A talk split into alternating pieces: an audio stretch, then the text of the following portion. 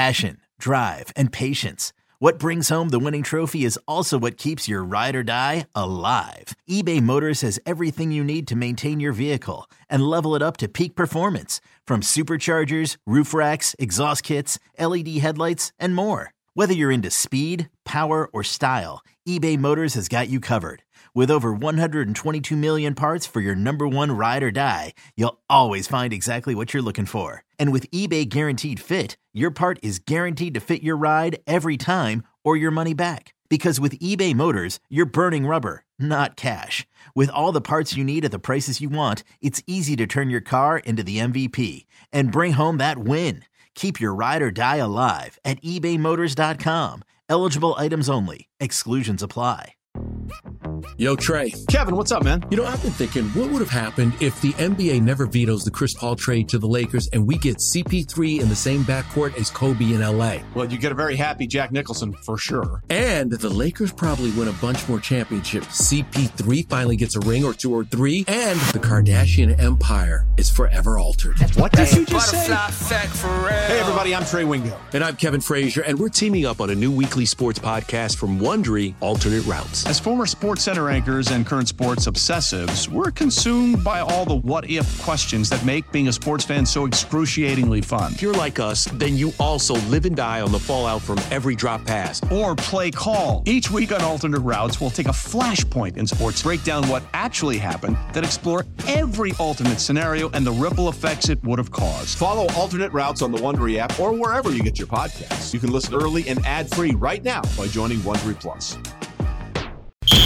Whether the action is at the Linc or the bank, there's never an off day on Broad Street. It's the biggest news of the day, every day, with takes from someone who's never short on them. It's WIP Daily with Joe Giglio.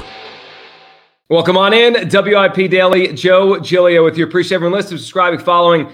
Of course, the YouTube page, 94 WIP. Check it out. Anywhere you get your podcast or watch your podcast, we got you right here. WIP Daily. Appreciate everyone joining. Tucker Bagley will join me in a few minutes as we react to Super Bowl 58. The Chiefs do it again. It is a dynasty now. They win it in overtime 25 22. That game, you know, that game was it was weird because it was slow starting, a lot of defense early. The offense picked up after halftime. So many major moments happen. But once again, the end is the constant, and that's Patrick Mahomes, who now has three rings doing what he does, which is win the Super Bowl and play better than everyone on the biggest stage. Or a lot to react to from the game, and I want to spin it towards how it affects the Eagles. Like as I was thinking about the Eagles as part of last night, how they get back to this game, what they're missing, what the two teams on the field had last night, the Eagles do not have. So a lot to react to. But the first thing is it's Mahomes' sport, and it's just the, the gap continues to grow now. And what, what hit me last night watching that is the gap between Patrick Mahomes and whoever you deem the second best quarterback in the NFL. And this has not been a it's been a fluid thing, right? Who's second best behind Mahomes? Some people will say Josh Allen. He's probably been the most consistently good behind Mahomes for a while now. Some people will say Lamar Jackson, although he stinks in the playoffs. I would say Joe Burrow, but he's had health issues. You could pick it whoever you want. Jalen Hurts last year. You know, we could go through the list of guys that have had good years and maybe you could put behind Patrick Mahomes, but that list kind of is fluid. The one thing that's not is Mahomes' number is number one. And I believe it's the biggest gap between one and two in any sport I've ever seen since Michael Jordan. So, you know, baseball is kind of tricky because there's so many players, you know, but the gap between Mike Trout and you know, whoever you want to put it was 10 years ago, Miguel Cabrera, not as big as the gap between right now, Mahomes and whoever you think number two at the quarterback position in the NFL. Basketball is probably the closest analogy because the number one player has such a, a major influence on things. And as much as I think LeBron James is amazing, I don't think the gap between LeBron and let's say Kobe or LeBron and let's say Durant or LeBron and Curry is as big as this one. Those are, you know, I thought LeBron was the best player for a, a long stretch, but those guys were right there behind him. You go back to Tom Brady, which is the one that's going to keep coming up here at Mahomes the gap between Brady and Manning was not very big. In fact, Manning would beat Brady in the playoffs. You know, that wasn't gigantic. The teams at at some point, the gap was pretty big. The Patriots were better, but I didn't think the gap between Manning and Brady at their best was very big at all. In fact, a lot of the discourse then was Manning was better. He just was on the worst team. The gap now is huge. It is it is so big now. It's the biggest I've seen since Michael Jordan. And much like Jordan in his era, Mahomes is shaping his is shaping legacies and he's bending them to, to because he wins all the time.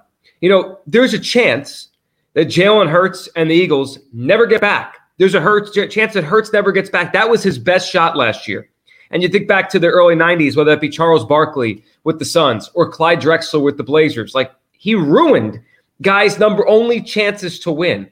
Guy like Kyle Shanahan. You could, you know, make the comparison maybe to the Utah Jazz, to Malone, Stockton, Jerry Sloan, however you want. They keep beating him. You know, that Kyle Shanahan's now been at two of these as a head coach, and he can't beat Patrick Mahomes. This guy is unbelievable. So the Chiefs now, since 2019, are five and one when trailing by 10 plus points at any point in the playoffs. Five and one when down by 10 plus points. The rest of the NFL, six and 48 in those games. Six and 48. Mahomes is five and one. The, the, the level of calm, the level of no big deal when they're down 10 on the biggest stage two years in a row is remarkable. Down 10 last year. We know what happened with the Eagles. Down 10 this year. No big deal.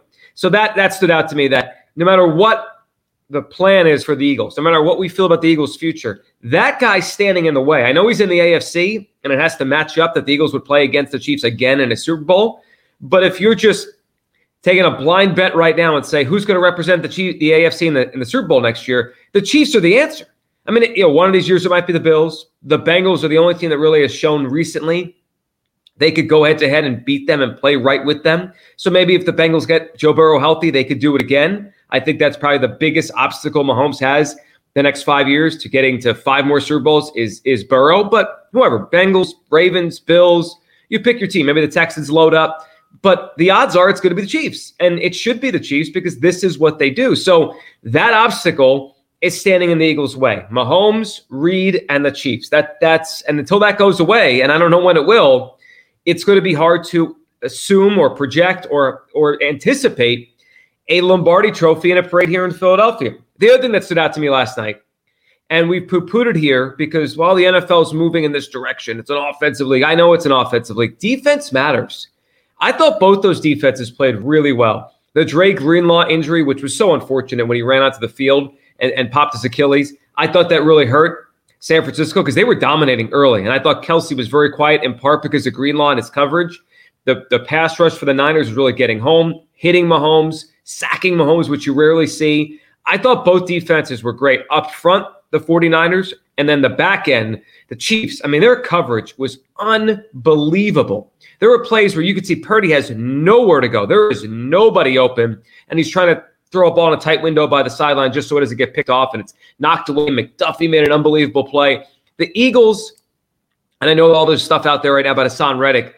But they've spent so much time, so much money, so much so many resources in, you know, beefing up this offense the last couple years. It's got to come back the other way at some point. The Eagles need young, top tier defenders, and Jalen Carter looks like one. The jury's still out on Jordan Davis. The jury's out on Nolan Smith. You know, we'll see what those guys become. But in in terms of the linebacker play, in terms of the secondary, it's very it's very bare what the Eagles have in terms of young and on the rise. Like maybe Kelee Ringo, maybe Reed Blankenship, but these are, I mean, these are significant maybes. Maybe Nakobe Dean. You watch the Chiefs, you watch the 49ers, those players are all over the field. Defense does matter. I think we've gone way too far with this idea that, yeah, just get more offensive players. Offense, offense, offense, figure out the defense. We saw that this year with the Eagles. Like, if you kind of think this offseason is about getting back to this game, retooling, re- re- reloading up, to make a run the Super Bowl. You could you could think that, and it's not crazy. The Eagles open up at 17 to 1 over at FanDuel to play to, to win next year's Super Bowl. But the work has to be done on the defensive side because the Eagles aren't close to either of those teams that were on the field last night. Just big time star player after big time star player between Bosa and McDuffie and Sneed and Chris Jones and Hargrave. I mean, they're all over the place. Stars. And you look at the Eagles defense, and how many guys could you say are stars? The closest would be Haason Reddick, and he likely or might not be an Eagle next year. So a lot of work to do to rebuild the defense. We can't just pretend it doesn't matter anymore. We saw this year in the NFL, points were down, defense came back. That game still stayed under the total last night of 47 and a half, and that's win in overtime. So that was a defensive game last night. Presented by T Mobile, the official wireless partner of Audacy Sports. With an awesome network and great savings, there's never been a better time to join T Mobile. Visit your neighborhood store to make the switch today. A couple of things that stood out, we'll get Tucker's thoughts on on last night and the Chiefs winning again. So, you know, coaching matters so much, and talent will take you far. Mahomes takes the Chiefs far, but coaching and not screwing up matters a lot. I thought both coaches had some tough moments last night. Reid going for the timeout and not challenging, and you know that play where they're on their kind of own ten yard line that was weird after a couple bad spots. I thought Shanahan way too conservative before halftime. He could have called timeouts on defense, given himself the ball one more time before the half. He was way too comfortable with a defensive game. As far as the overtime goes, I'm not as critical of Kyle Shanahan on the overtime as a lot of people are this morning. I had to refresh my own mind as I went to overtime, like, oh yeah, they changed this rule.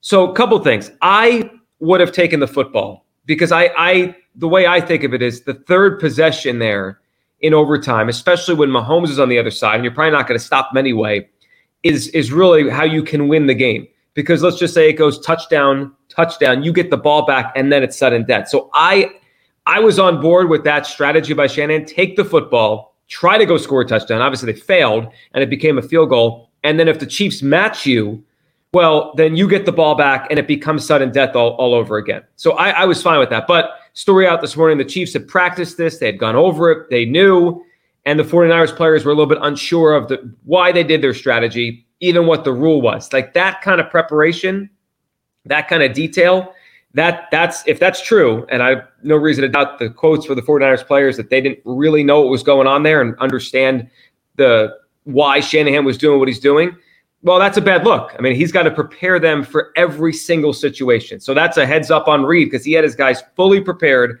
on what they would do. They were going to kick, which I would take the football because that's the way I would play it. But I, I get it. I, I, get why Shanahan did what he did. I get the criticism. It didn't work. They didn't score a touchdown. The other thing that hit me last night, and we saw it last year in the Super Bowl, and it's it's kind of a, you know, when you have a lot of highly priced players in the modern NFL, you can only have so much depth, and you can only have so many guys that are special teamers. The Eagles haven't had, you know, a lot of true special teamers over the years that make a difference in a positive way that way.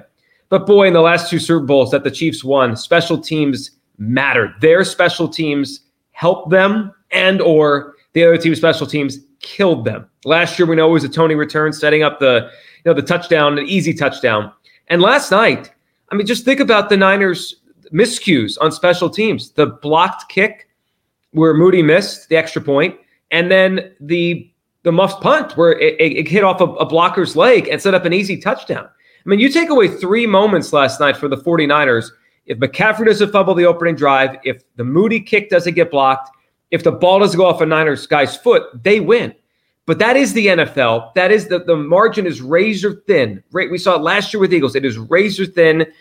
I, I always say this Brady won Super Bowls because the kicker kicked the ball out of bounds. Like they had things happen. And now we're in another dynasty here, and the Chiefs have things happen. The, the, the way I, I viewed that last night, Tucker, is Mahomes is just, he's the best by far. We're watching something unbelievable. And I, I think the Eagles have a long way to go because as, as much as they have on offense, their defense isn't close to the teams we watched last night. No, it's it's funny as you were talking about Patrick Mahomes at the beginning there. It reminded me of an exercise we did on the old evening show where we talked. We did comparisons of, of quarterbacks, like who Josh Allen reminded us of, who Joe Burrow reminded us of. And when we got to Patrick Mahomes, we either said there wasn't a comparison, or the guy I came up with was he reminds me of Wayne Gretzky. Like the things he does, it just it doesn't matter. Like he, he's playing a different sport. The guy's now 15 and three in the postseason. He has 41 touchdowns and eight interceptions.